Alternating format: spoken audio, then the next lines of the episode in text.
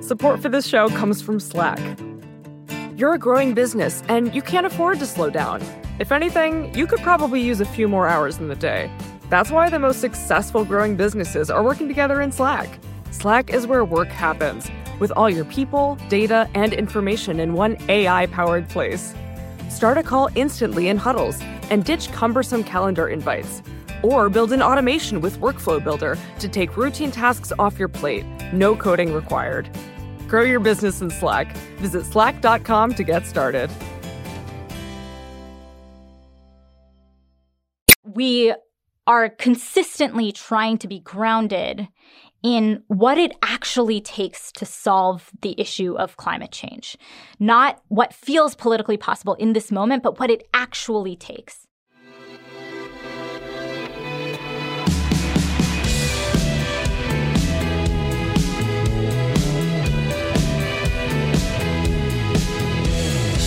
Hello, welcome to the Klein Show on the Vox Media Podcast Network.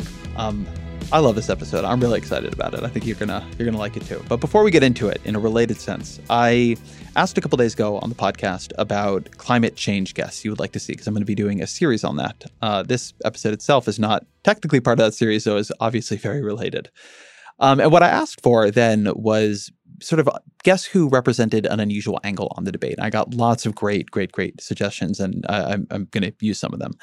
Um, but I realized too that I should probably ask the the more obvious question and not assume I know the answer to it, which is who is the one voice you really do want to hear from in climate change? Um, doesn't matter if they're the most famous voice in the game. Like who who is interesting to you there?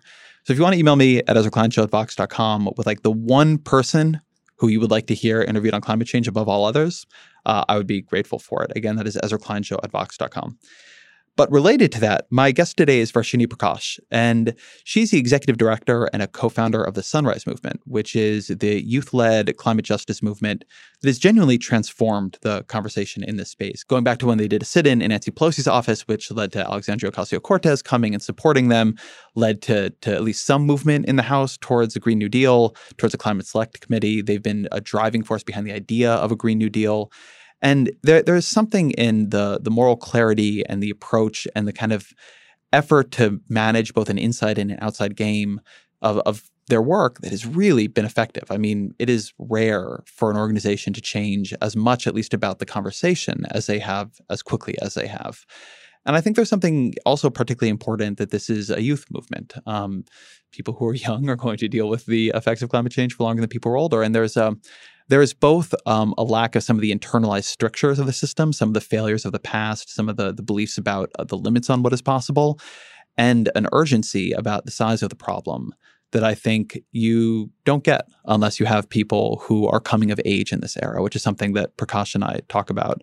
But she's a wonderful representative of this movement and also a wonderful insight into into what it feels like to have come of age very cognizant of what's happening environmentally around us all, all at one moment. Um, and it's also nice to to talk a little bit about like the practice of political organizing, which is, as we discuss in here, is something that I think people sometimes don't realize how personally transformative and even pleasurable it is. If you look at politics and it all looks terrible and you follow it, kind of hating it, um, one of the things that can be really nourishing, something that can change your views on it, is actually to be involved at your own level. Um, it doesn't if you haven't been, it doesn't feel the way sometimes people think it will feel. Um, being involved in politics is honestly a lot better for the soul than just following it, watching it.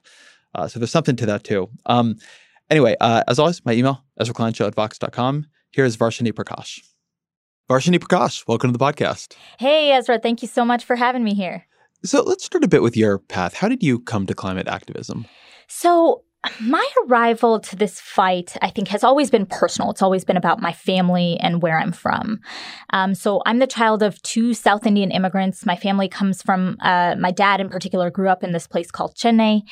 And growing up, he would always be telling me stories about Chennai, right? He'd tell me about his dad coming home on the motorcycle one time with a little puppy tucked under his arm, like the, the images of my bati, my grandmother making home cooked food every day. And I've been lucky to be able to go back a few times during when I was growing up. And every time I visit the beaches that he grew up on, I just have these like amazing images of all these skinny little Indian boys playing cricket on the sand, um, being chased by uh, Goofy the dog. So it's it's always been a place that I had loved deeply, that I have uh, deep roots in as well.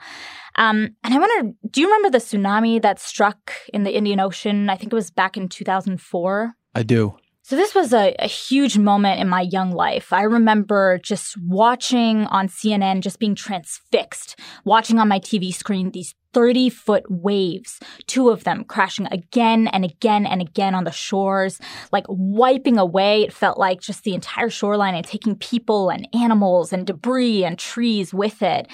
And, you know, like I remember just hating politics at that time, but like rushing home to watch the news watching the number on on the TV screen rise like 50k, 100k, 200k, and more, uh, and and just being like haunted every single night going to bed by the image of that. Um, and so at this time, I think I was I was about 11 years old. I was in the sixth grade, and I was just desperate to do something, right? Anything to alleviate the pain. And I didn't really have much at my disposal besides like this Red Cross donation box that my class was gathering supplies in to donate. So I just like gathered every single thing that I could. I asked my mom, I asked my brother, and I remember taking all of these cans of food and dumping it in that box and, and looking at them there and thinking, dear God, this is not enough. Like I cannot save anyone in this in in this moment. And that sheer sense of powerless has always struck with me.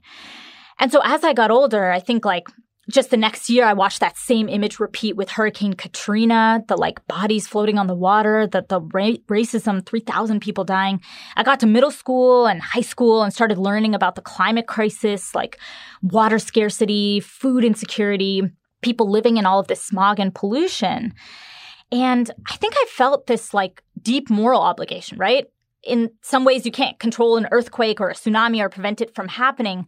But when I was learning about climate change and this like nauseating socioeconomic inequity in the world that led to all this pain and suffering, and that that suffering was literally caused by people living half a world away who made money off of the backs of those individuals, I figured like there's a lot of suffering that happens in the world you can't stop, but there's a lot that you can. And so I think I felt this like almost spiritual calling to do everything in my power to build a more just and equitable society for as many people as possible. Let me try to draw something out of that, and you can tell me if this resonates or it's just me projecting too much onto uh, onto you. But I'm always fascinated by by people's formative moments in in politics. Mm. So for me, um, it was 9/11. I was not interested really in politics before that, and then 9/11 happened, and it was this moment of realizing that whether or not I was interested in politics and world events, it was going to be interested in me. Um, totally. I didn't I didn't really get to choose.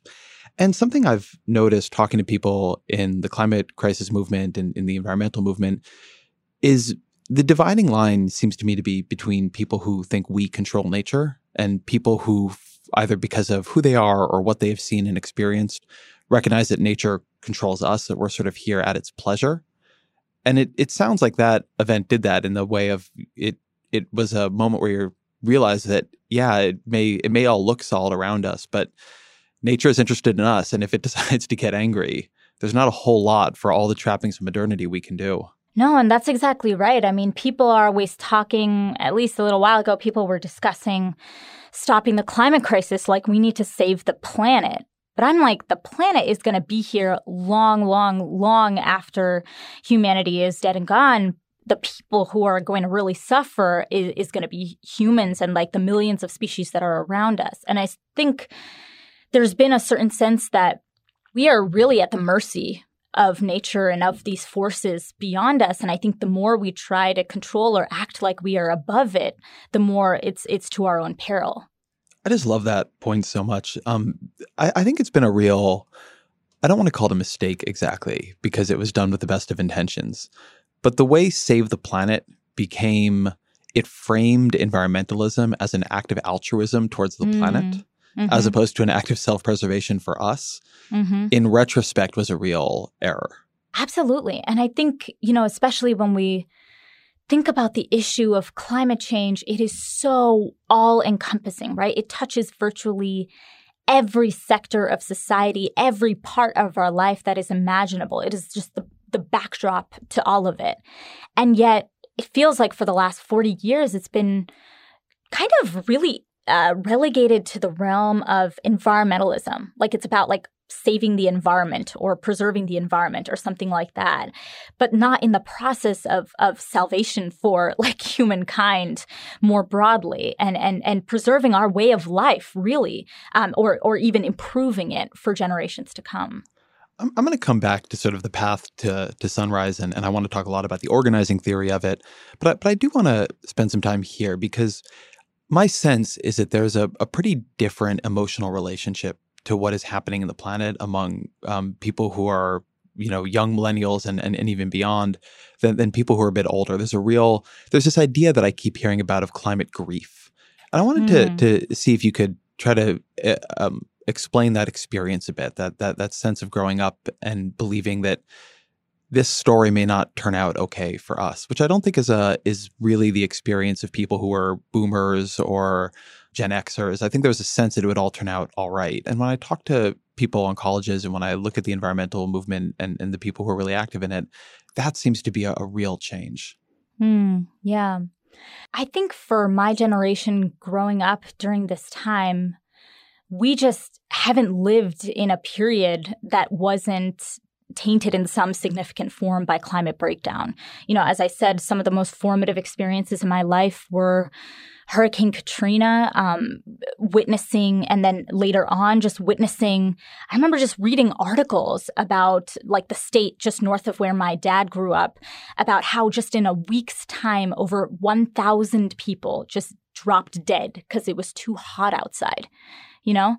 And I think meeting these young folks who, many of whom, if they were born after the year 2000, have never experienced a year on this planet that wasn't one of the hottest years on record in human history. And then you have kids growing up who are just 11 and 12 years old watching Hurricane Maria. This, this, uh, I appreciate how Alexandria Ocasio Cortez called it almost like a climate bomb that killed and, and took the lives of over 3,000 people. We're just gl- growing up as this, this climate generation. Um, I remember being in college actually, and, and when I was first really digging into climate activism and, and starting to get involved and thinking about the problem deeply for the first time, I feel like I spent a lot of nights with my friends, like in this ideation and imaginative process of, of planning our bunkers for when climate disaster occurred if we didn't do something drastically to limit uh, warming and like imagining these roving you know bands of of armed militia because like our social and political institutions had just like broken down and needing to like fend for ourselves and grow food and you know just this like very dystopic image and and that was like during one of the most formative moments in my life like those were the images that were coming to mind. Um, I was just imagining this this conversation or remembering this conversation that I had with this 16 uh, year old who was a part of one of our training programs, and this like teenager was telling this unbelievable story um, who's from Maryland shared the story to training about like how so many young people her age are dealing with depression and suicide that is actually related to the climate crisis and like wondering if humans should even exist in the world. You know like that is the level of depth to the thinking that kids are having to grow up around these days. Yeah i have to say and, and, and we can come back to this too but the the conversation that I hear about, well, maybe nobody should have children. Maybe it's not a moral thing anymore to have children because of this world they'll be growing up in. It breaks my heart in this very mm. deep way that the, the sense of, I'm, I think I'm pretty critical of humankind in a lot of ways, uh, the way we treat um, ourselves and each other and animals. And so I'm, I'm very sympathetic to the negative take on humans, but there's something about losing that faith in, in the species you're part of that, that is really profound.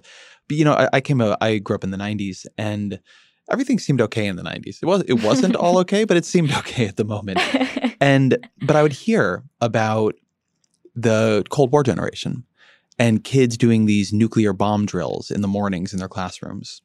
And I think about how much the fear of annihilation in the Cold War, right? The sense that something could really happen where everybody would die how much it warped politics for generations, right? How much it, it, created a sense of threat that really ran over a lot of our ability to have a conversation in this country um, and choose different paths forward. And you know, then you had a generation or two that came out in the aftermath of what felt there like a real victory. And so, you know what? Actually, the, history turns out fine. America is a blessed nation. And now, you know, I, I imagine it's not just climate, but Donald Trump gets elected. There are constant school shootings. You have the financial crisis. This sense of the story does not turn out okay. Um, I just I wonder what it will look like to have a politics that is the, the formative moments were um, such a dramatic and proper loss of faith in the, the institutions that surround us all um, because they've failed quite quite dramatically. Yeah, eh, you know, I think a lot of people are making choices in this moment about who they are, about what kind of country, what kind of people we really want to be. Uh, I was talking to a, a, friend of mine who is an immigration justice leader who had a really terrible situation happen to her a few years ago where her uh, family member was deported. And she really recalls having this, this critical juncture in her thinking and in her process of becoming a leader and a political leader in this country of saying, you know, this, this terrible thing happened to me and my family. What kind of person will I be in this moment? Will I be the kind of person that turns away and retreats and gets small and kind of hides into myself? Or is this the moment where I actually face these people who are oppressing me and, and creating the conditions for a painful life and actually fight back? And I think young people in Parkland are making that choice. I think young people who have seen their homes burned to rubble in Paradise and Magalia, California, are making the choice to speak out. Um, for me, a lot of the formative moments of my life are when I have witnessed and, and come to a crossroads and made choices about, you know, the kind of person I want to be in, in the midst of all of the potential death and destruction. So let's talk about some of those choices. So this is the context in which you uh, come of age politically. What is what is your first um, experience with climate activism? Because the Sunrise founders came from different climate movements themselves. Um, That's right. So, so where did it where did it begin for you? So, you know, I was in the midst of this, like I was 13, 14, 15, learning about all of these crises, getting really agitated about it. I think you can chalk up some of it to teenage angst. I think most of it was just that we were living in an unjust world. Um, but when I was in middle school and high school, I, I just did what I knew how to do. I uh, terrorized my family and friends about recycling. I was one of those. I was like obsessively turning off the lights behind my mom every five seconds. I joined the recycling club, which I think was a ploy by my high school so they didn't have to pay anyone to take out the recycling. Um, Neoliberalism but, you know, is everywhere.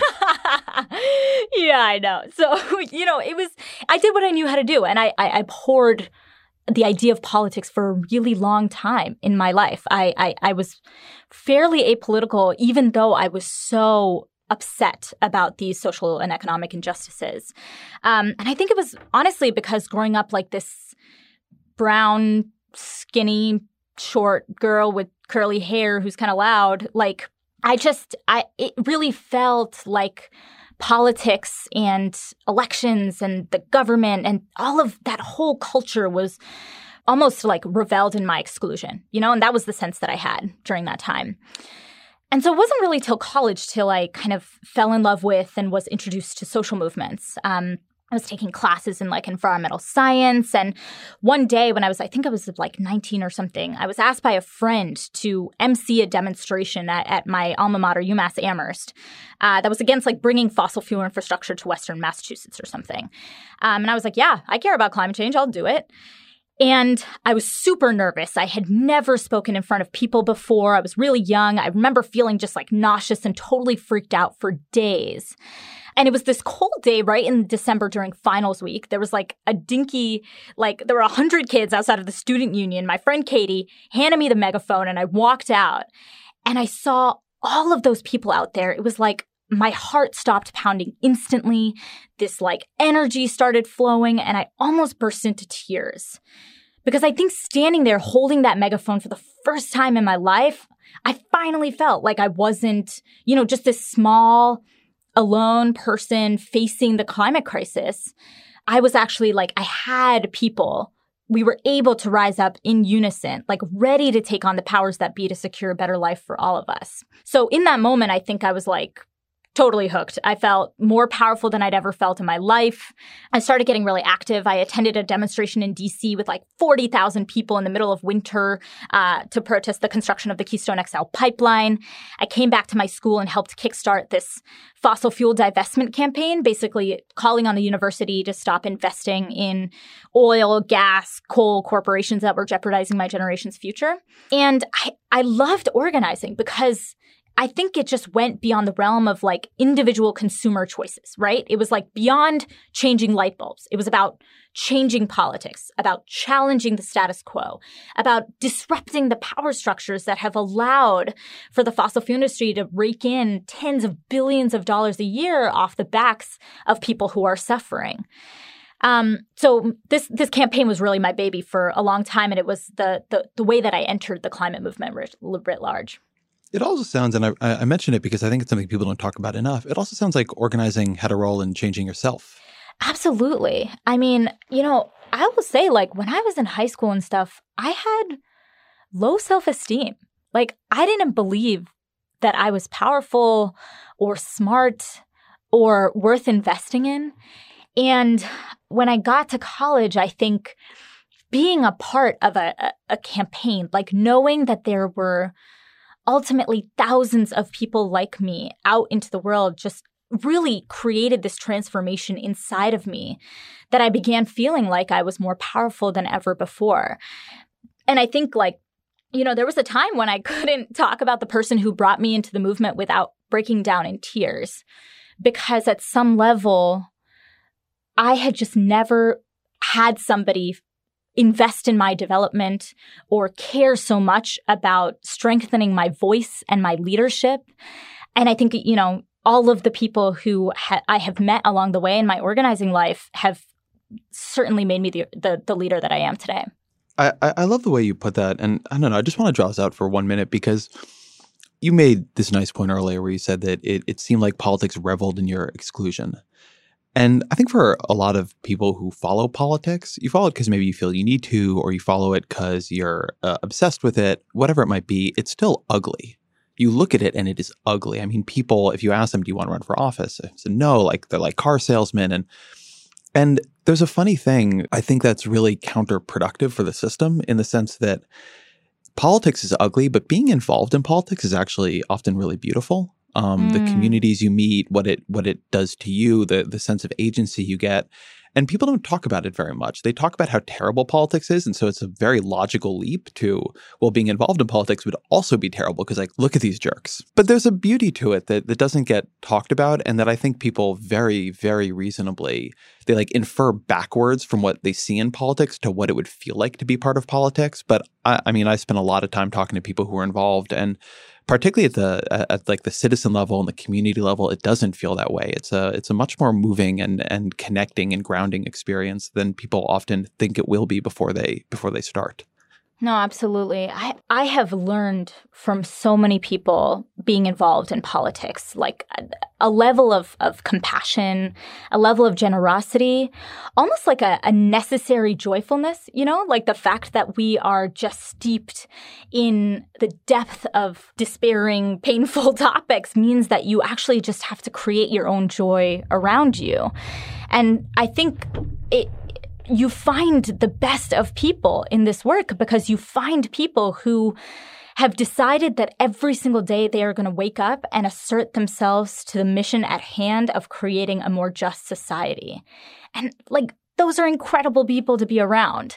An actually tra- really transformative moment for me was in college when I I had a political science professor teach me about how politics cannot be reduced actually just to the realm of elections, right? Of electoral politics.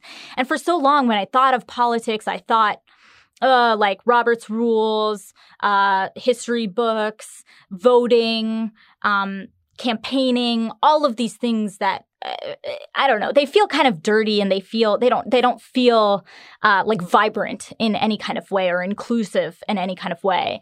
And I think like when I learned that politics and, and, and the process of building a social movement is actually about practicing democracy beyond and including, but also outside of the realm of, of, of elections and political parties and, and, and that kind of terrain, I think it made me understand, like, it made me so much more excited to participate because it was sort of almost antithetical to the way that I had conceived of it growing up. So, uh, on the point of finding your people here, how did the Sunrise co founders find each other?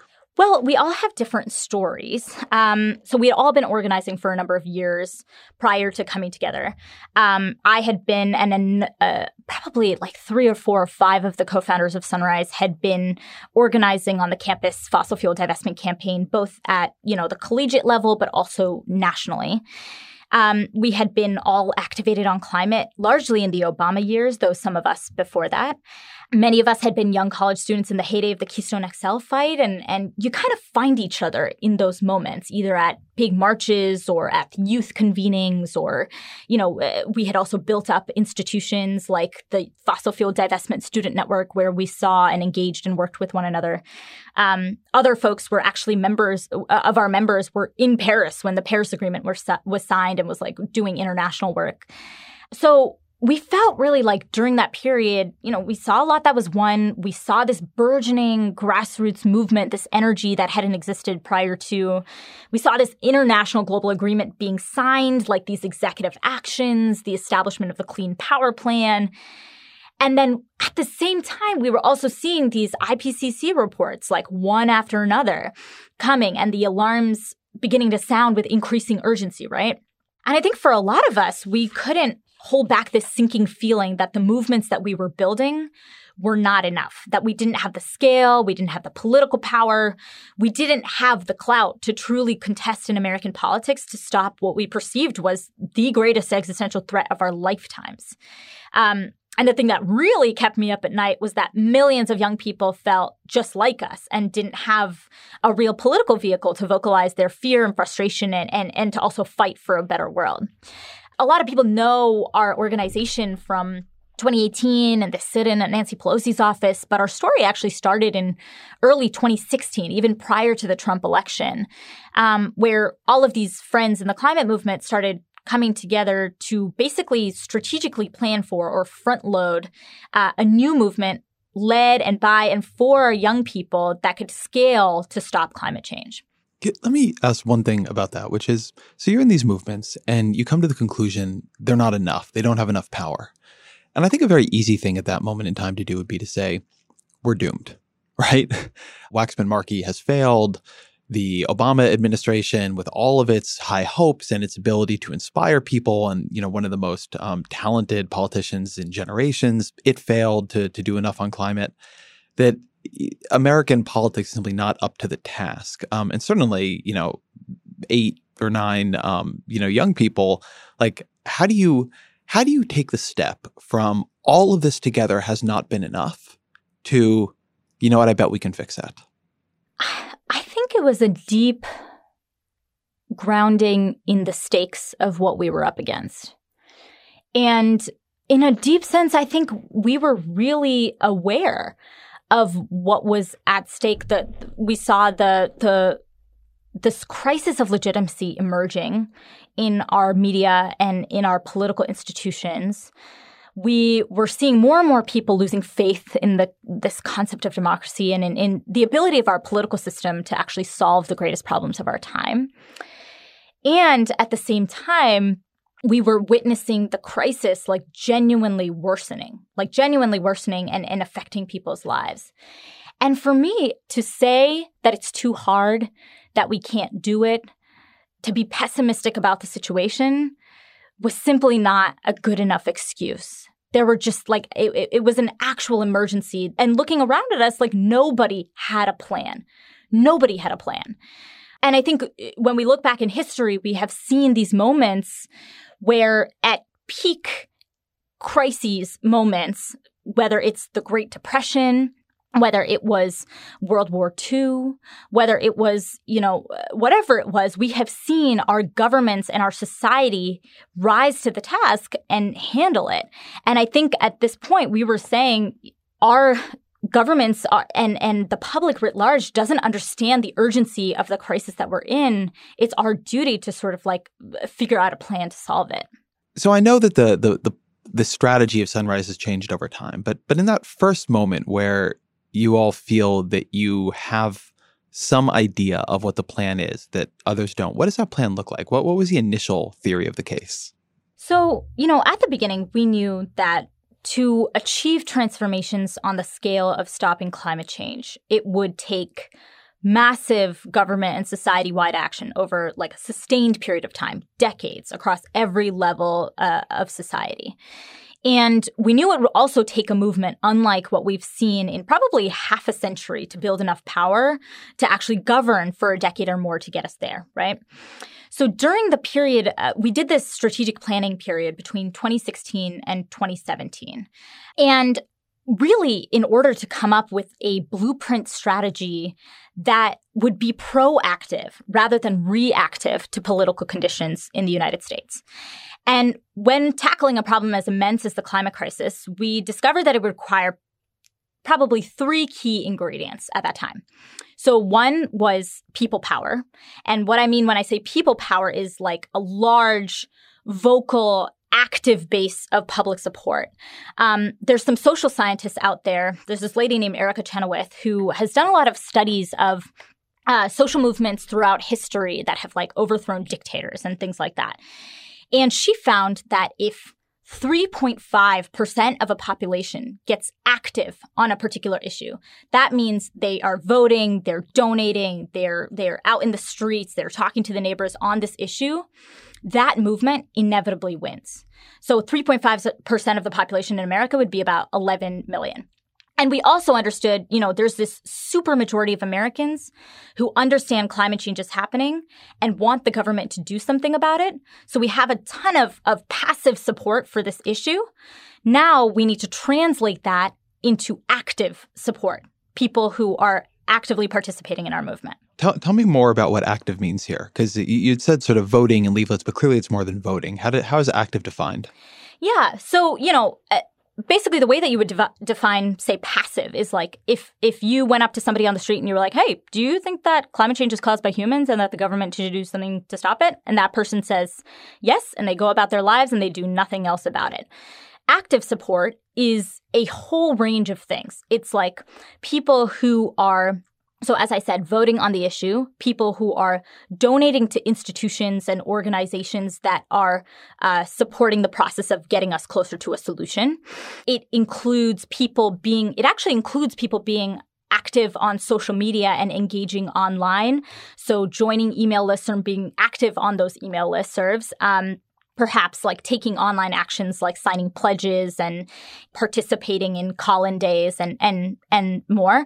It can also look really creative. For example, I think um, for Sunrise, we actually need people who are able to donate whatever they can, however they can, to the movement in order to sustain us. So we have um, moms and dads who cook for our retreats and our organization, um, who support our movements with volunteer housing, so our volunteers can actually live and and eat for free in in their homes. I think it looks like a whole number of things and it looks like giving your time whether it's 1 hour a week or 50 hours of your week towards the broader aim um, associated with organizations trying to solve the climate crisis. Okay, so that's so so plank 1 is people power. Exactly. Yep, plank 1 people power, large vocal active base of public support. So the second plank is political power. So, what we mean by political power is like a critical mass of enthusiastically supportive public officials.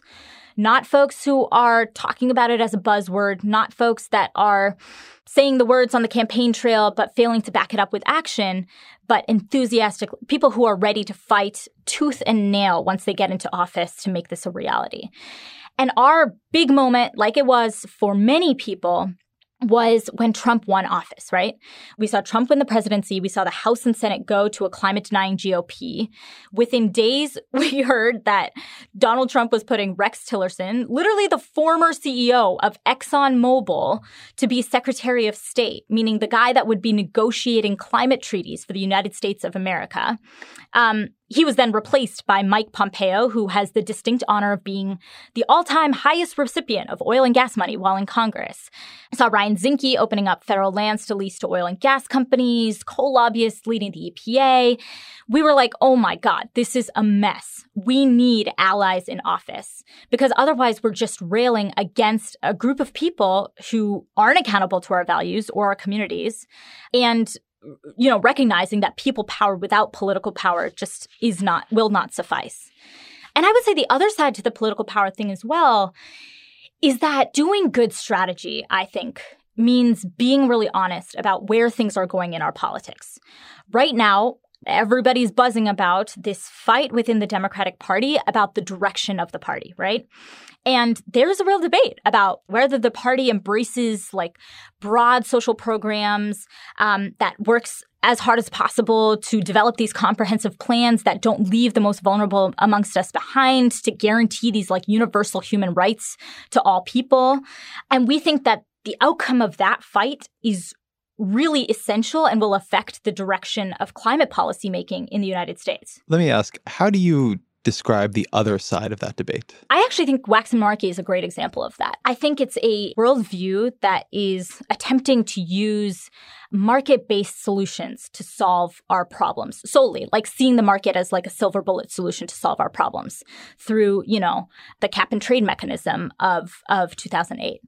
I think it looks like not actually utilizing the full force of the government um, for the public good and putting a lot of heft and uh, using the bully pulpit of most many of these politicians to actually push for massive social reforms that ensure that all people in America have rights to clean air, clean water, a good home, health insurance, and more. So that's kind of how I see the distinction. And I think what we're saying is that the time has come for us to build a value system and a government and a society that sees a government that sees its role as protecting the interests of all people, regardless of class, creed, race, whatever, where you live, how much money you have, etc. So I want to. So that's super helpful. I want to come back to that in a minute, but let's get the third plank. Great. So people power, political power, and then the third part of this is what we call political alignment. And it's a little bit wonky, but what we mean by a political alignment is essentially a grouping of social, economic, political forces that are broadly aligned around and are able to define the political common sense and shared agenda for society. So that's a lot of words, but basically, you can think about it as in the United through United States history, it becomes a little bit easier. We've basically had two major dominant alignments of the last 80 years. Uh, the first was the New Deal alignment, time of FDR, the Roosevelt, sort of the Rooseveltian policymaking of the New Deal through the 60s and 70s, where we saw these dominant values around an, an active government that w- being essential to protect and preserve basic rights. FDR's second Bill of Rights include people should be guaranteed a, a job, an affordable home, health care, living wage, education, and more. And we saw, you know, during this period of time, just the massive passing of social policy uh, that helped elevate and support working Americans to get out of the Great Depression. And then, you know, we can get into this more as well with the New Deal. But just to get to the other piece of it, is the Reagan alignment, what we call the Reagan alignment, which was a new set of values that really came to reign supreme and emerged kind of like starting with in the Nixon era, but really not till Reagan in the 80, like mid to late 80s and, and 90s. Um, that was fully focused on, you know, deregulation, that government was the problem. I think, what was that quote from Reagan where he says, the the most terrifying words, the nine most terrifying words are I'm here from the government and I'm here to help. Yes. Um, and we saw this, you know, pull yourself up by your bootstraps mentality, this in- individual responsibility that the market would solve our problems, and also like a, a, a broad disinvestment in the public sector.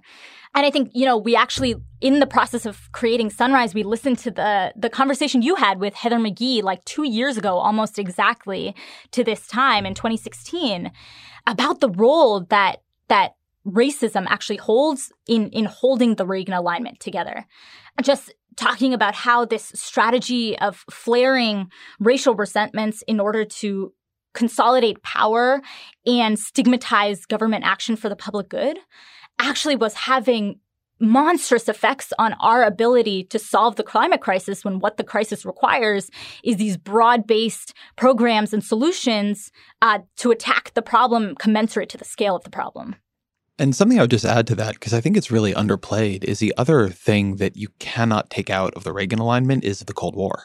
You cannot mm-hmm. take out when he's saying things like the scariest words in the English language are I'm from the government and I'm here to help, that the context is well, look over there what happens when you have a truly huge government. Look at what communism becomes. Look at what the Soviet Union is. And I mean, now it's easy. You look back on that stuff because it often goes unmentioned and it's not the context we live in. And I think people just forget that that's what gave a lot of that rhetoric its power. And, and among the things that I think we're starting to recognize, but is not well enough recognized, certainly in Washington, is just how different politics is when the Cold War is no longer the context. Because even mm. in the mm. like late 90s, early aughts, it was still the context. Like the, the people in power still, that was their operative machinery um, and now it just isn't. That's really interesting. Yeah, I hadn't exactly thought about it like that. And at the same time, you know, we were well aware that like a, a lot of the the groups and institutions that make up uh, the Reagan alignment also included like war hawks at the time, like Cold War uh, war hawks, and we saw this also rampant boom in military spending during this time as well. Um, and and this interventionist foreign policy has uh, become really dominant in our and in our politics. So, you know, how this all comes together is I think emerging, especially in 2016, but I think we saw this rupture after the recession in 2008 and, and Occupy with, with the, the activity around Occupy Wall Street. Um, we were witnessing this, this real anger at the at the dominant alignment that existed, the Reagan alignment, this this crisis of legitimacy in our institutions, this horrific levels of inequality that we were seeing. Um, and, and I think we've also seen it in the rise of both Donald Trump, but also in the rise of, of Bernie Sanders, is that there are people on both sides of the political aisle who are pissed off at the political establishment and have completely seen the way that our politicians have discredited themselves and are frustrated and want something new. Um, and and there's this new sort of like populist sentiment that's also erupting that is about this this narrative about like the the concentration of wealth for a few individuals that has left out millions of people in this country. So we think that there's actually a new opportunity at this particular rupture for a people's alignment where movements, institutions, think tanks, businesses, unions that are organized around a new set of values aimed at building a government and an economy that actually works for all people could begin to emerge if we do our work right. I think that's a good point to stop for, for a quick break. We will be right back. Support for this podcast comes from Constant Contact. If you're a business owner, you already know that it's really, really hard to cut through the noise of everyday life. If you want to connect with your customers, you need to break through the noise. You need Constant Contact. Constant Contact is a marketing platform that makes it easy to reach new audiences, grow your customer list, and connect over email, text, social media, and more. Whether you're a marketing guru or just learning the ropes, Constant Contact offers writing assistance tools and automation features that make it simple to say the right thing at the right time. So get going and start growing your business today with a free trial at constantcontact.com. Just go to constantcontact.com right now. Constant Contact, helping the small stand tall. ConstantContact.com. Support for this show comes from Sylvan Learning. As a parent, you want your child to have every opportunity, but giving them the tools they need to tackle every challenge, that takes a team. Now more than ever, educational support tailored exactly to what your child needs can make all the difference. That's why parents have trusted Sylvan Learning for 45 years as the ultimate teammate in their child's educational journey, instilling in them a love for learning and a passion for reaching the next level. And Sylvan's Insight Assessment can identify gaps in learning and areas that could be of concern for your child. It's a 360 degree view into your child's learning that you can't find anywhere else and helps ensure that your child didn't miss something in school that might put them at a disadvantage in the future. And right now, it's the best price of the year at $29. Go to sylvan29.com to learn more and get your child's assessment for only $29. That's S Y L V A N 29.com. So, a lot of mass movements don't like to operate within the constructs of political power. They see political institutions as corrupt, which to some degree they often are. Um, and a lot of movements that aim to win political power lose a lot in terms of their mass movement because of the compromises you have to make, because of the dealing you have to do, because of the rooms you end up in, because of the way you end up, you know, trying to protect your allies, even though what they're doing seems wrong to, to, to your mass movement. And it's like you can imagine on different ends of this, like Occupy just did not want to deal with political power at all, right? Like that was a that was meant to be a mass movement, and it had a real distaste for political institutions, which um, I think Occupy has had a tremendous influence, but it has not. It did not itself become a like an organized movement changing what government does. Um, and then you know you can think of a million kind of pressure groups that are just trying to wield political power. How do you think about the tension between those two? Yeah, it's a great question. I mean, so, you know, it's it's just baked into our DNA. We build both people power and political power. I think there have been many movements in the past that have completely sworn off politicians, but I think we approach it from a different angle. We have this principle that we employ, which is no permanent friends, no permanent enemies.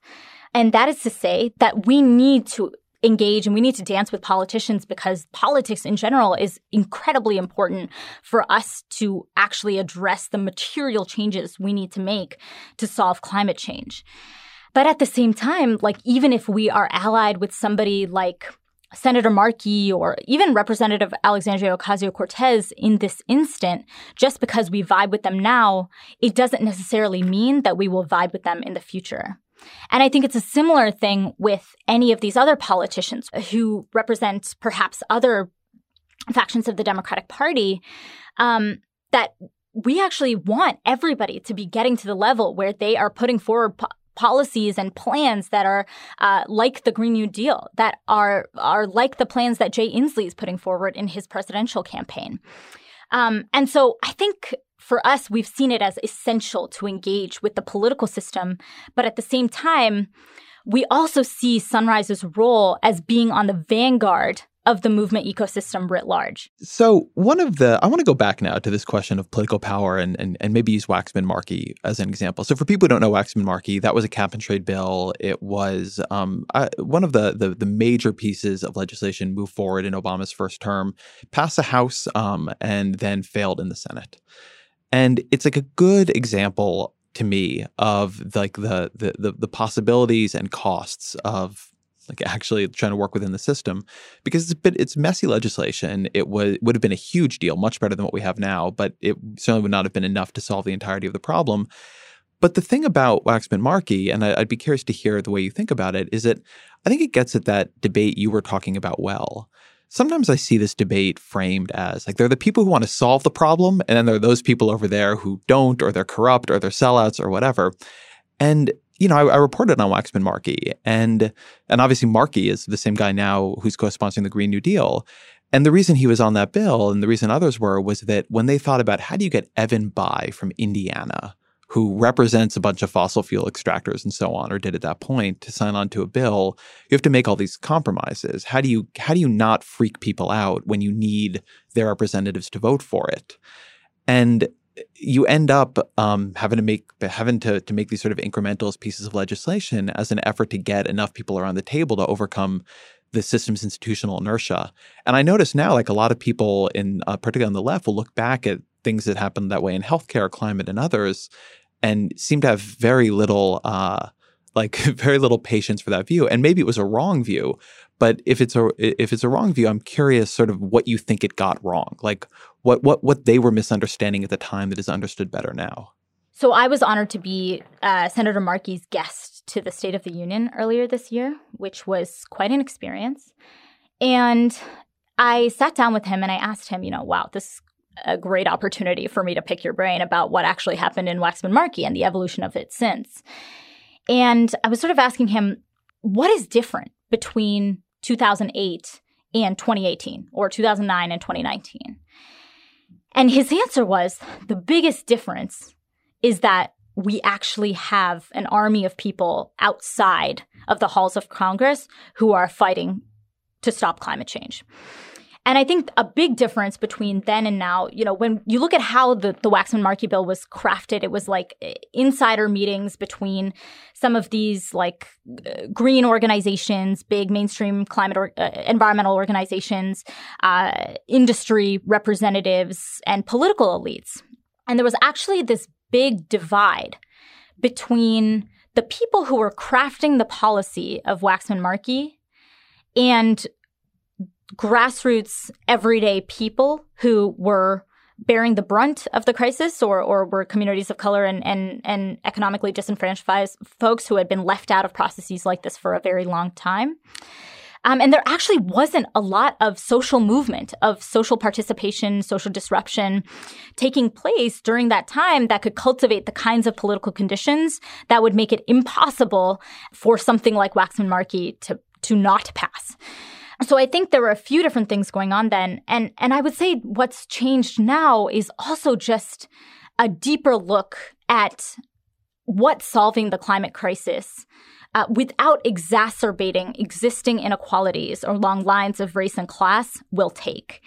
And I think what the Green New Deal attempts to do, which, you know, it's kind of amazing to see Ed Markey go from 2008 to 2018 being the co-sponsor of this resolution, is that it actually attempts to ensure that racial and economic justice, that uh, that centering inequality in the fight to stop climate change is part and parcel of how we so- solve the crisis writ large and that we cannot solve it without that. Yeah, I think a, a big part to, to talk about the first part of what you said first, and then we should move to some some Green New Deal pieces. I always think about that old FDR quote, you know, "Make me do it," which I'm not sure if he actually said, but but is a classic yeah, quote of, of I'm not of sure inside either. I outside. tried to find yeah, no, it's very hard. um, but and so I, I do think that's that's right, right? That there is this context that politicians operate in, and in the context that Ed Markey was in in 2008, um, Waxman Markey looked like the best bet. In the context he's in now, um, you know, the Green New Deal looks like the best bet. But it it, it creates this kind of interesting dynamic, I think, particularly between the the left and the Democratic Party, wherein it's like one way you can imagine that is saying that like those two, like the inside and outside players operate in a kind of symbiosis and both of them need to do their jobs really well for anything to happen. And so if like the outside players haven't created the context, the inside players can't, you know, um, do something as big as people will want. Um, or if the inside players do a bad job, then the the, the context of the outside players has created is um, failed. Uh, but what I often see happening instead is that the two hate each other because it's sort of taken as either um, like the criticism from one side to the other taken, well, you don't understand, or you're the one creating the the obstacles in the first place by not being willing to dream big enough. And there's this this funny thing of people who, in some ways, should seem to be like they're in they're in partnership, whether or not they realize it. Uh, constantly ending up in um, in a, in opposition, at least when the the, the rubber hits the road, uh, of of actually trying to get something done. And I just I wonder if that's something that, that you all think about, particularly within the context of no permanent enemies and no permanent friends. Yeah, it is. You know, it I think it's essential for me actually just the last 8 months alone have been a learning and a lesson moment in real time of this exactly. You know, I'll give you some examples. We did the action in Nancy Pelosi's office and Alexandria Ocasio-Cortez joined us. There were like 5,000 articles that were written about climate change and the Green New Deal within 48 hours. It like immediately skyrocketed to becoming one of the most important issues in our nation's politics, especially for Democratic voters. And we saw the national conditions, the, the political conditions within which we were operating shift drastically and this whole center of gravity move, right? And in that new rupture, there were political possibilities that were previously thought of as impossible became possible.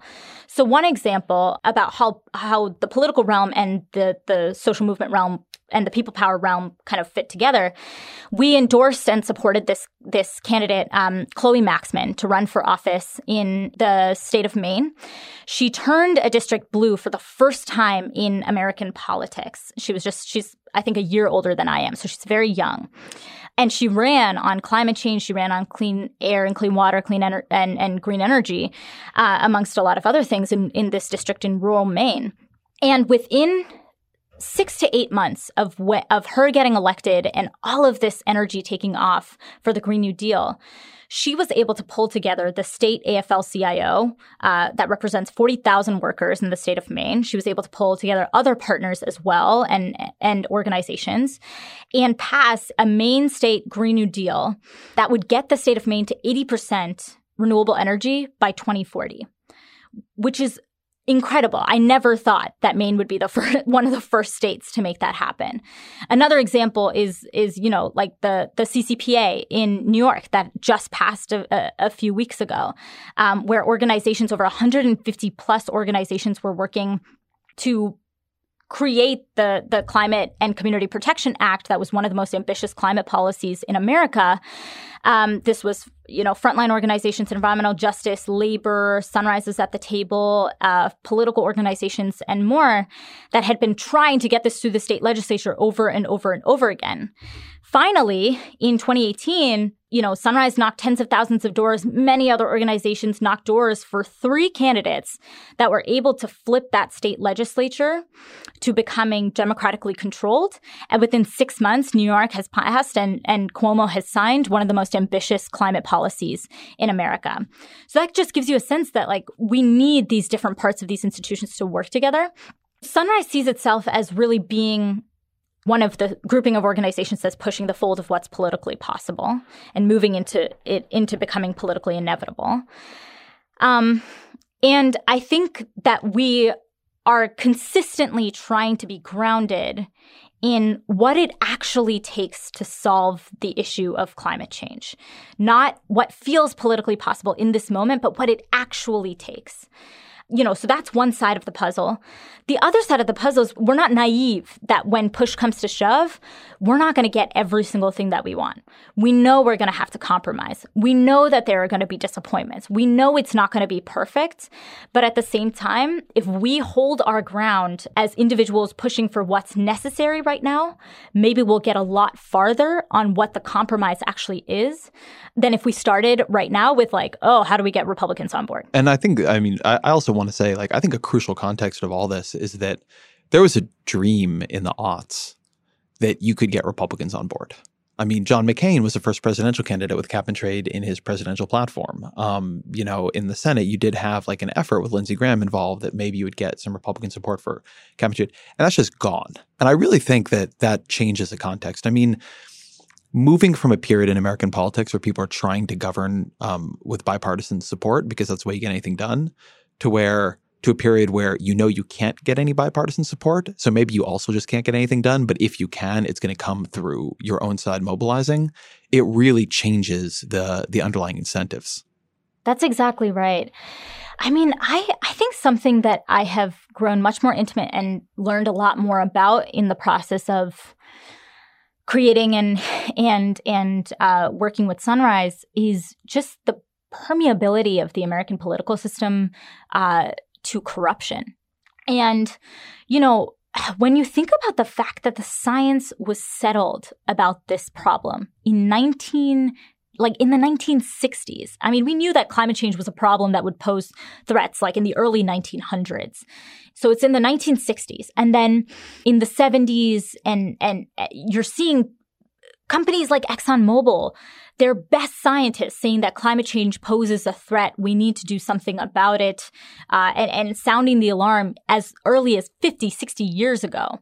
And then in the 80s, seeing some of the first testimony from uh, in Congress calling the climate crisis essentially an existential threat to human survival and our society. Um, and then it's like I, there's this moment that happens around the 80s, 90s, and, and really ramps up in the 2000s, where all of a sudden there's a flip.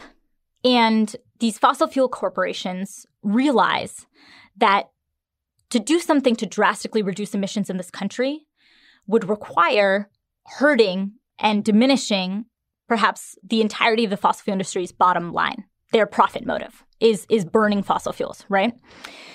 And we see, you know, the CEO of ExxonMobil arguing against the Kyoto Protocol, which is like the precursor to the Paris Agreement.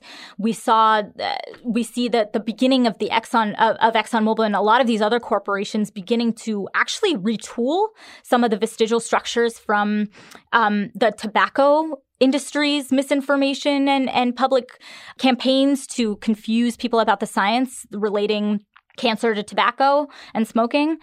And we see them beginning to wage this all out war on science and uh, sowing this massive confusion in the public about whether climate change is happening or not or whether you know humans are causing it. And the ramifications of that are still rampant. And you're right there is there actually is this period where there are these politicians on the republican side. It seems like there's even like an opportunity for quote unquote bipartisanship on the issue of climate change. Um, but in the last 10 or 15 years, it has completely dissolved. Have you ever seen the, the Newt Gingrich and Nancy Pelosi on the couch commercial? Yeah, I have. That's it's that's crazy. A, that's a crazy artifact, isn't it? Yeah, totally. And I think you know, there's this. There are these moments where, um, you, as you said, John McCain, even George Bush is like talking about the effects of the of the climate crisis and how it's uh, it's uh, obvious that we need to solve the problem. And then it's like, you know, we have Al Gore and The Inconvenient Truth. I don't really remember. Honestly, I cannot remember for the life of me when that actually came out. I want to say 2005. I'm pretty sure it's 2005. I actually think that's what kicks off the polarization of the issue. I think I, I have this like, I feel bad because I think Al Gore was like really doing the God's work there. But I think that Inconvenient Truth is the beginning of like all possibility of bipartisanship on this evaporating, not through fault of his own, but through fault of the way the right treated it. Now, maybe that would have been inevitable, and it just would have No, had totally. another locus, but that that kicked off the um the the move of climate change into what now seems to me to be a functionally symbolic issue in politics. Right? It's like a it's like an are you right or left culturally issue as opposed to like a policy problem um, to solve. Yeah, and if you actually look at the numbers of that time, it points towards this. Like during the period of an inconvenient truth, some of the earliest campaigning and climate awareness campaigns are are really robustly happening. You see uh, public perception on the issue, public support for doing something about the climate crisis rise to pretty significant levels amongst Democrats and Republicans. And a lot of these people, like the Koch brothers, who people don't know, but actually made their entire fortune and uh, through uh, their oil and gas empire, realize that this is a pretty big problem, and they need to do some. They need to wage like an all-out war to decrease the amount of public support and and sow confusion in the public about the issue. And you know, now we have this this moment where we have one party that is completely polarized against taking action on climate and if you follow the money, you see that 80% of donations from the fossil fuel industry and fossil fuel corporations go to Republican politicians. You see people like Mitch McConnell taking in like $2 million, I think, in the last cycle from oil and gas. And you're seeing just, you have the Republican side, but you also see the, a Democratic side that I think has really lacked a lot of moral cl- clarity on this issue and lacked a deep sense of moral obligation and of urgency uh, to fight and protect like the future of generations to come. We need to take a quick break, but we'll be right back. Something that that's embedded in a lot of Sunrise's work. Uh, there's been a lot of organizing on, on behalf of the movement to get, uh, particularly Democratic Party politicians, but politicians in general, to forego climate um, fossil fuel industry donations. And there's a there's a very, as you were just saying, a, a follow the money approach. And I think that like this is one of the divides I see in the way people like visualize the political difficulty of the issue. Like one version is that look, the public supports action on climate change. And the problem is you have these super moneyed interests like ExxonMobil and the Koch brothers who are spending their, their cash to confuse and obstruct. And so far it's working, but if you could free the system from their cash, it would stop working. And another version of it is that that's a problem, but it's interlinked, um, but also separate from. If you solve the problem, you would not solve these other two problems, which is number one, a Republican Party which has developed a symbolic opposition to climate change. Um, and in American politics, it's super hard to get anything done um, in in a partisan way, uh, particularly with filibusters and so on. And then number two, though, which often seems to me to be the biggest problem, is that the public might in theory want action on climate change and if you ask them you know should we spend money on r&d like that's great. But they don't want to pay carbon taxes or see their gasoline bill go up. It's like the, there's, a, there's a view that the public is on board for climate change until the moment gas prices go up and like that would be the end of that. And i'm, I'm curious how you conceptualize the public here because among like the inside dc people i know who have been around this issue for a long time that's the one they're most conf- like foiled by? Like, how do you build a bill that is big enough to actually solve the issue, but does not activate like the public's fear of sacrifice and change and giving things up, um, you know, for a like to stop future problems now? Right. I actually think the answer lies in the exact way that you worded the question. You know, I think for so long we have talked about solutions to the climate crisis and frame them about taking something away from people. You know, you'll have to pay more, gas prices are going to go up. Uh, like the suffering is going to be put and placed squarely on the shoulders of the middle and working class. Um, and I think that actually we need to change our perception of how we talk about solutions to the climate crisis. I'll give you a very concrete example. I was on a flight to Oklahoma City um, a few days ago, and I sat next to this man who was very sweet, an older gentleman uh, whose dad was like a dairy farmer in Idaho. He had moved to Dallas, Texas, and he asked me what I do, and my uh, career is interesting, so we often end up talking about politics. And he was asking me all of these questions. He was, I told him I worked on the Green New Deal, and he was like, wait, so does this really mean that we have to stop flying planes and and that like you know it's all about cow flatulence and all of these crazy things. Like you know i'm just not that convinced that climate change is actually caused by humans. I know it's happening. I can see it all around me but i'm not convinced that humans are causing it. You know i explained it to him and i was like look this is what the green new deal is. It's about tackling the climate crisis. It's also about providing people with tens of millions of good jobs. It's about trying to reinvigorate an economy and put money back in the hands of working people. It's about making sure that we alleviate inequality between different groups of people and ensuring that people have clean air and clean water. And he thought about it and he said, You know, no one has ever talked to me about it in that way. And I thought this moment was so poignant because I think we talk about the climate crisis like something that middle and working class people need to take on the brunt of when you know it's been 100 corporations throughout the history of america that have contributed to 71% of the emissions and and and the warming associated with the climate crisis. Um, and we're talking to people whose whose wages have stagnated for the last 40 years. They're seeing an increasing number amount of the enormous wealth of the united states go to a smaller and smaller group of people at the top and they're rightfully upset about that. And they're like, why should I pay for this? Um, you saw that with the Yellow Vest movement. I will say there is a literal armed resistance that has been taking place over the last month in, in opposition to the cap and trade bill in Oregon where like Republican state representatives are literally being held up as heroes because they ran away to Idaho to avoid taking a vote on this bill an armed resistance, you know?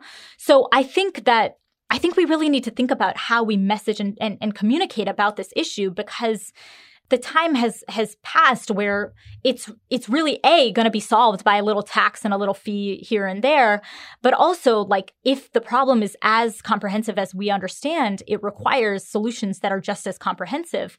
We cannot solve the problem without talking about labor without jobs without talking about health and equity. We should talk about those because um, also they're the issues that people care about right here and right now so I think that's a good bridge into the Green New Deal. And so let me try to frame the argument I hear on this from people concerned about it. And I'd like to hear the, the way you respond to them. So their view is that when you attach uh, expansive climate agenda to also a jobs guarantee, to also Medicare for all, to also a $15 or a minimum wage or living wage, to also, to also, to also, that what you're doing is you are amplifying the amount of disruption people are, are going to expect from that. You're amplifying the number of enemies that's going to have. You're you're you're amplifying the number of um, people who are going to feel they're going to lose something, and that it, like their fear is that by bolting a bunch of other controversial things onto an already controversial thing, that instead of magnifying support, you magnify opposition because people just tend to be more afraid of change than they are desirous of it.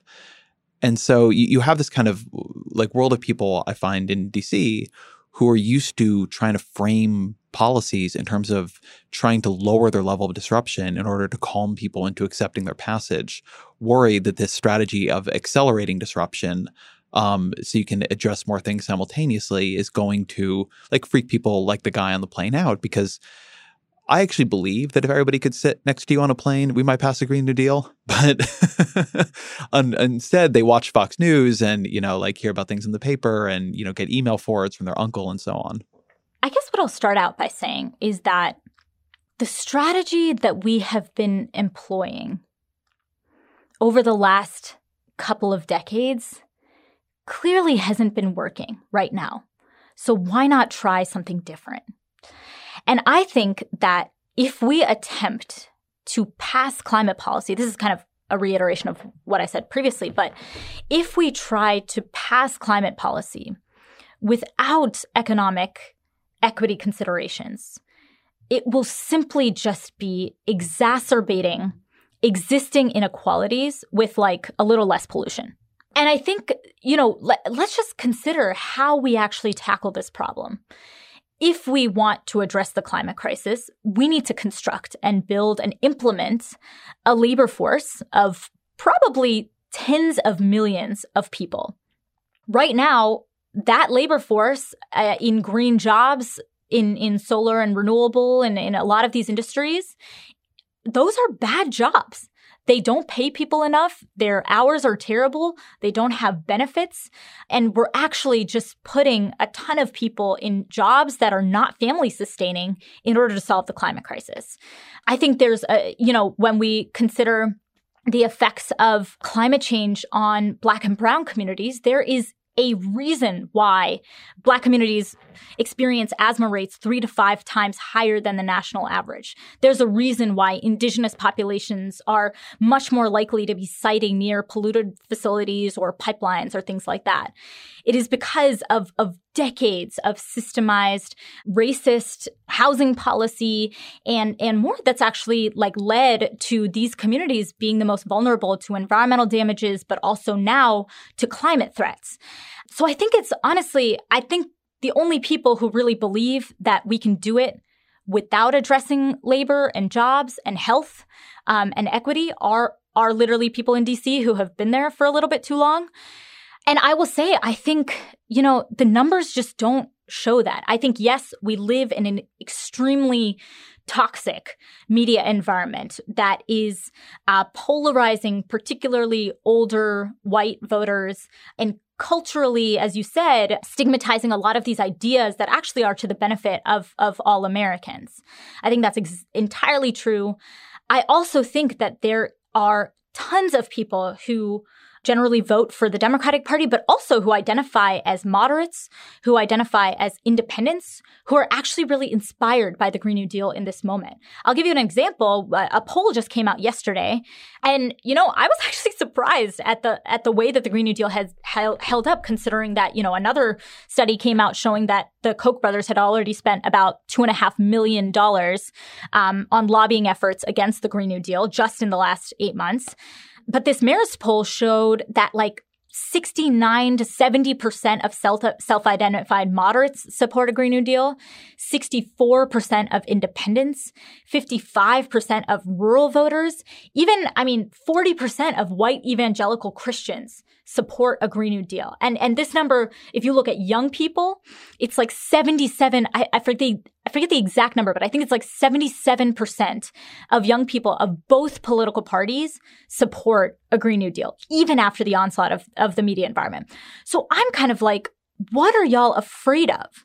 the party that you should be invigorating, the base that you should be getting out to vote for you, that you know will support you in these elections, is excited about the Green New Deal and wants to see you support it.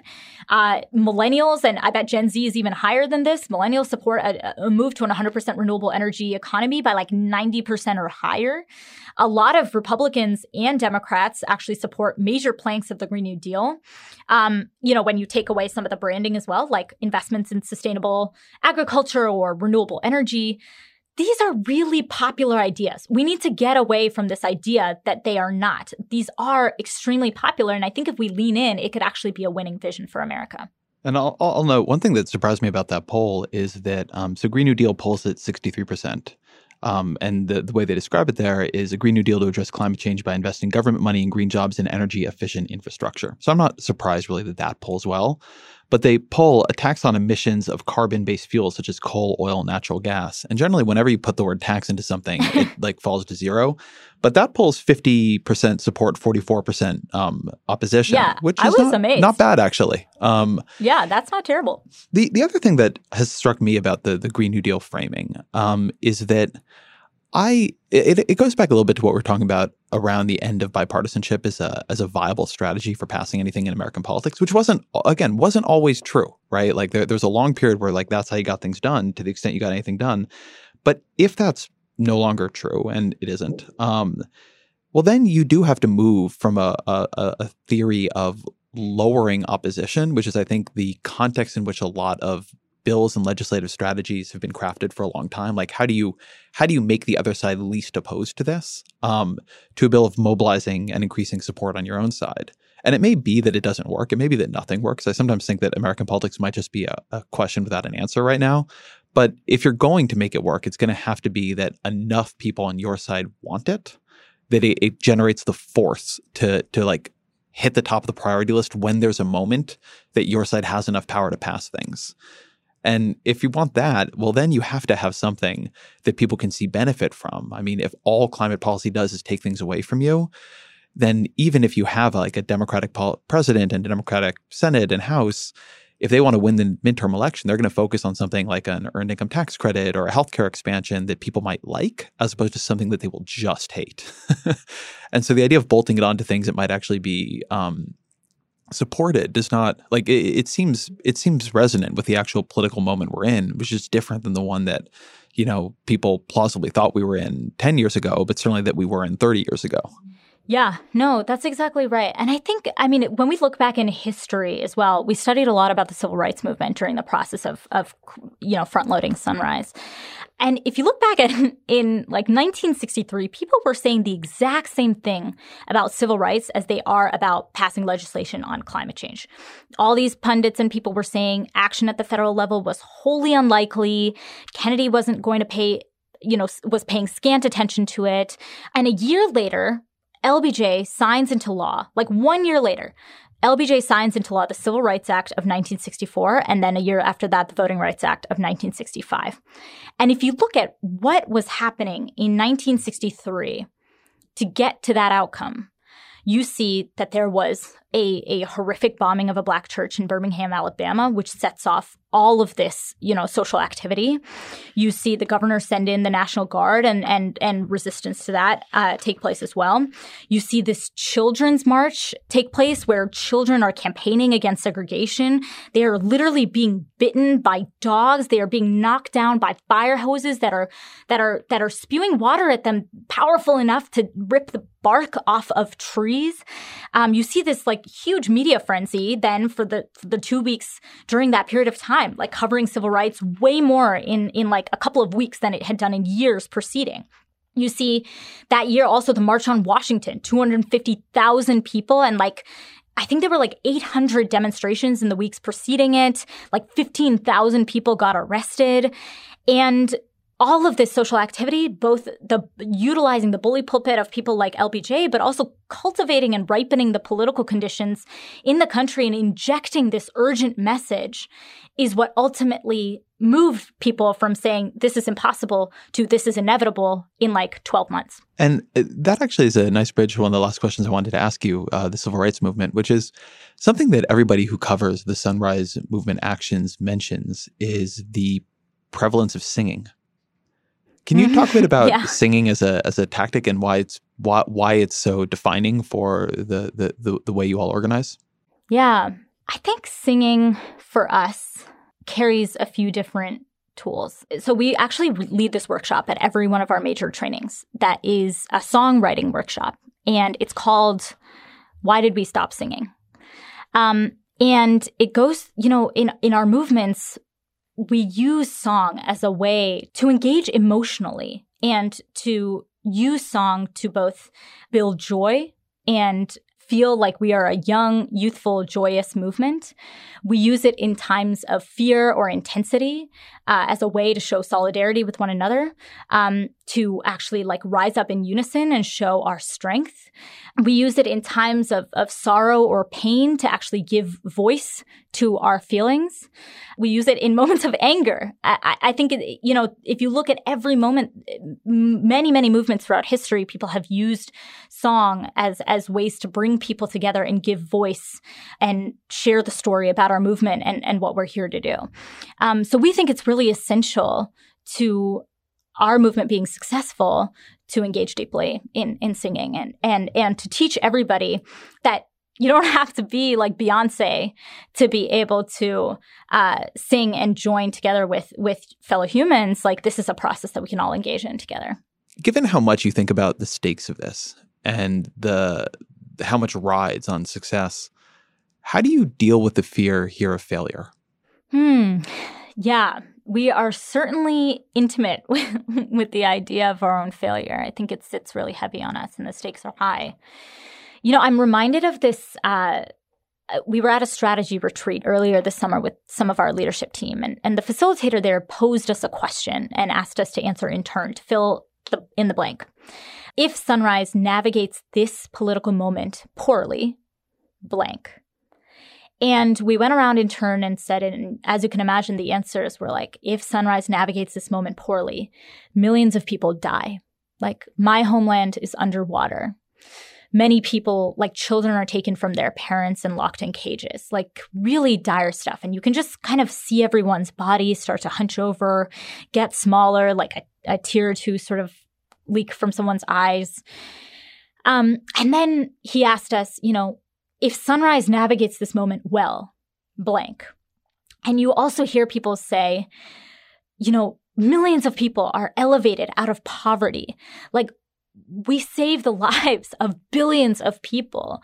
We protect human civilization as we know it. And you see people like the lights start to glimmer in people's eyes and you see them start to, to, to sit up more straight and, and feel this energy come like rush back into the group. And I've always felt like, you know, there's the fear, there's the despair, and there always will be the fear. I also think that there is the knowledge that something is more important than it. And so to me, I think throughout my life, I felt this really deep spiritual calling towards doing something to better people's lives because the only act that I feel like is truly unconscionable uh, and the only failure would be to do nothing at all. I look to like texts for wisdom and guidance in this moment as well. And one of my favorites is actually the Tao Te Ching. And there's this one passage or there's one part of a verse, it's the translation, so it's not exactly accurate, but it's something like, you know, do your work and then step back. And it is the only path to serenity. And so I kind of see it as, you know, if we are constantly striving and we are constantly working and and and putting every ounce of ourselves to make this life better, that to me is is a, life worth living. I'd, I'd, love to ask actually how you accessed the the Tao Te Ching because that's one of the books that I've taken a number of runs at and have like been have like like been turned back each time Um, a couple weeks ago on the podcast, I had mentioned a short story that I thought was by Ursula Le Guin, and it wasn't. But I actually do have Ursula Le Guin, the, the great science fiction writer, has this beautiful translation of the Tao Te Ching that I have, Mm. and I've tried to go go to it, and it's a it's an amazing thing to contemplate. But I've I've not been able to access like the like the spiritual sustenance in it. So I'm, I'm curious Mm. um, given that I don't think it's a trend, the the tradition you grew up in, like how did you how did you hook into it? How did you how did you find the part there that nourished you? Yeah. You know, someone just recommended it to me. And they said, it was one of my friends, and he said, you know, it's just the wisest thing. And I think something about the climate crisis is that it really imbues you with a sense of your own mortality, right? Like the world is in a really fragile place. My own life's trajectory is virtually uncertain, and there's a ton of emotional turmoil. And in that moment, like, what does it actually mean to be a good leader? Uh, do I we want to be the kind of leader that works 16 hours a day, is cranky, irritable, has stunted emotional group to the growth, like to the extent that I have no compassion for the people that I work with? You know, I've seen a lot of leaders go this way where they've lost their own humanity in the pursuit of justice. Or do I want to be the kind of leader that can sit through the fire and emerge as loving and caring as they can be? Um, and relentlessly seeking, you know, health and joy right now, not 30 years in the future, but but right now. And so I think it's put me on this path to bringing meditation and mindfulness into my life, not just, you know, for 10 minutes every day, but working really hard to uh, permeate that into every part of of of my existence. It, I'm not always successful by any means. I'm on a path for sure. Um, you know, incorporating a lot of, of concepts of, of gratitude every day, every hour of every day for what we have in this moment, knowing that it could be lost to us uh, in the blink of an eye. And I think I just chanced upon, I just picked it up. He told me it was it was the wisest thing, and I was like, I could really use some wisdom in my life. And I've tried to approach it really practically. Um, some of my favorite verses of it are. You know, if you want to lead, uh, I'm I'm going to butcher all of these because I'm doing it from memory. So please but don't everybody who listens to this is going to go out and buy the book, so don't worry about it. You're you're you're you're spreading the Tao. Great, great, great. Yeah, I'm sure it really was wanting to be an evangelizing tradition. um, just, uh, you know, something about like if you want to lead people, the best thing you do is to follow. Um, and that humility is is extremely important. Lessons about, you know, to be good to people who are good and being good to people who are not good, trusting people who are trustworthy and trusting people who are not trustworthy. And that's actually really, when I think about that and apply it to like when I'm having a difficult, difficult conversation with a partner, um, when I'm engaging with a, a difficult person on my team, um, just like trying to practically apply it. Or uh, there's this one verse that's about failure and talking about failure as an opportunity and blame. Like if you actually blame others, there's no actual end to the blame. And so finding ways that I can actually take personal responsibility for my own actions and who I am in this world rather than putting it on others. So investing in my own self development in that way. And I'll say the last one is, you know, I love the metaphor that the Tao has for water. It just describes water as being really soft and and and this liquid quality, but that it can break down the hardest and the most intransigent among us, you know? And I think I, I'm like, wow, like that really, when I read that in the morning, I try to cultivate that throughout the day. So I try to have a practice of waking up in the morning and reading just one verse and writing down like what my intention for the day is based off of that verse. And that makes it a little more accessible than trying to just like, you know, get through the whole thing. That actually reminds me of something that I wanted to come back to that we talked about at the beginning, which is the the fear of humanity's future that has become so sharp that I actually I, I constantly get the question in my inbox for the show. Is it moral? Should we even have children given the world they'll face? And you know you see articles written now on this question. Um, ocasio-cortez has talked about it. And beneath that question is a profound pessimism about what lies in store for humanity. And i'm, I'm curious how you approach that question or at least that conversation. Yeah. I'm always approaching the question from the vantage point of how do we actually build a social movement? Um, that is as powerful and, and big and vast as we need it to be to change politics as we know it in this country. And actually, going back to uh, Sunrise's genesis, we kind of wrote a blueprint strategy and and you know a version of our structure and uh, also like a, a, a story for how we under, understood the crisis, this moment, and what it takes to solve it. And we beta tested it with like 200 people. And 100 of them were organizers and people in the climate movement. And 100 of them were um, just normal people who had never gotten involved in politics before in their life. And when we tested the story with them, all the organizers were like, oh, yeah, this is great. Totally awesome. Love the story. Keep going.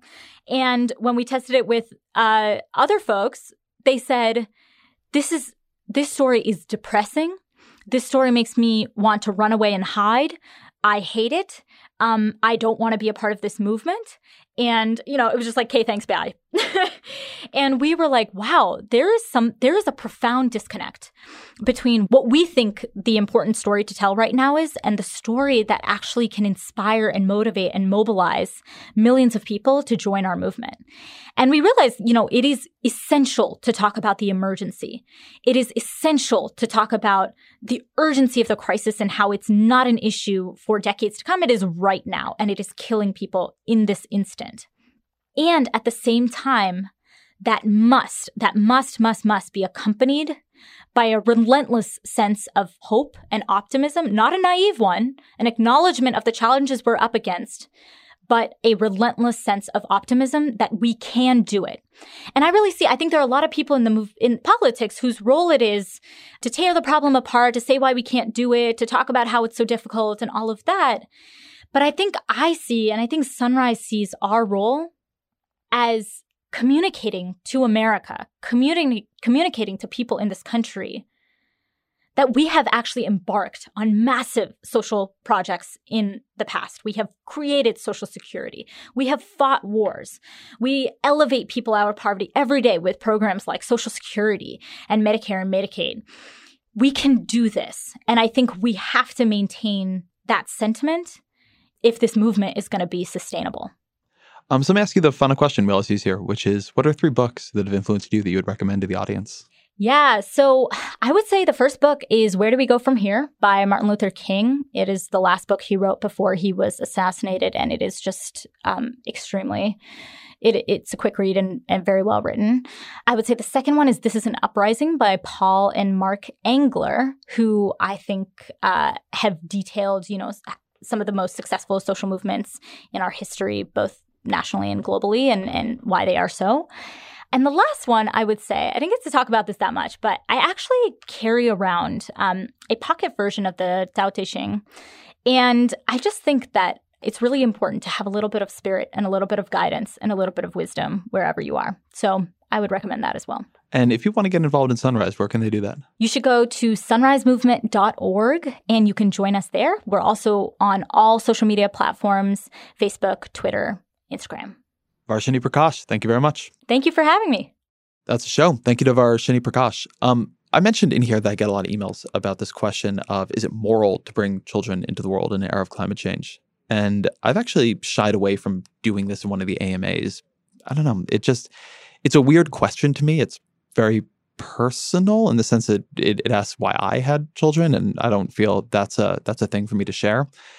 But I will talk about it in the in the broader sense here, which is I just don't believe we know what the story of the next generation is. Uh, climate change is a real threat, and I'm going to be doing a lot more on the show to try to explore it and try to to understand how overriding and totalizing of an issue um, uh, we should feel it to be. But I think the human story, for all of its failures, is beautiful and there's meaning in it. And I think that anybody who has tried to believe they know what the next chapter of it will be has been, um, on average, wrong, like deeply wrong. And not only that, you know, something that uh, Varshini was saying in here is that when you talk about this issue as climate or really anything else as simply an issue of threat, like people people fall back. But something I was thinking about while she was speaking is that I think sometimes we lack a vocabulary in politics to recognize that some challenges and the, the overcoming of some threats, the the work to make the world a better place is beautiful itself. I mean, there's something to having great challenges um, in life. Not to say I think it's great that we have climate change. I don't. But again, the idea that there will be obstacles and difficulties for the next generations, just as, as there have been for every other one before, um, doesn't seem. It, it, it seems like a particular form of hubris of our age to say, well, that's it then. Um, that's too much. You know, we've only had antibiotics for 100 years. The infant mortality rate for most of human history has been so high, I can't look it in the face. Still so high in some ways that I can't look it in the face. Um, but there's a lot of beauty in being human, or at least I think there can be. So if you are in politics and it is has become so much the lens that you can't look outside of it and see things beyond it. That it, just like if that that becomes a story you imagine that will define um, everybody who comes after us, even though you know humans have lived through horrible periods um, for, for our entire history, and within that, their stories have been defined by the people they loved and the things they did and quiet moments and hard moments and their children and I don't know. I, I, just I don't think I don't think politics should be the primary lens with which we look through that. Um, you know, human life is meaningful, um, and while I don't think that puts an obligation on people to have children or not have children, I wouldn't. I I just there's something in, inside me, and maybe it is sub-rational or even wrong, but that rebels against the idea that the primary way we should think about the continuation of the human story and other people being able to have their own stories is through our understanding of the challenges of our time, given how little we know about the future. Anyway, um, thank you to Varshini Prakash for being here. I really love that conversation. I'm really um, inspired by what they're doing. Thank you to Cynthia Gill for engineering, to Jeffrey Geld for producing, to Roger Karma for researching. These are Shows Vox Media podcast production.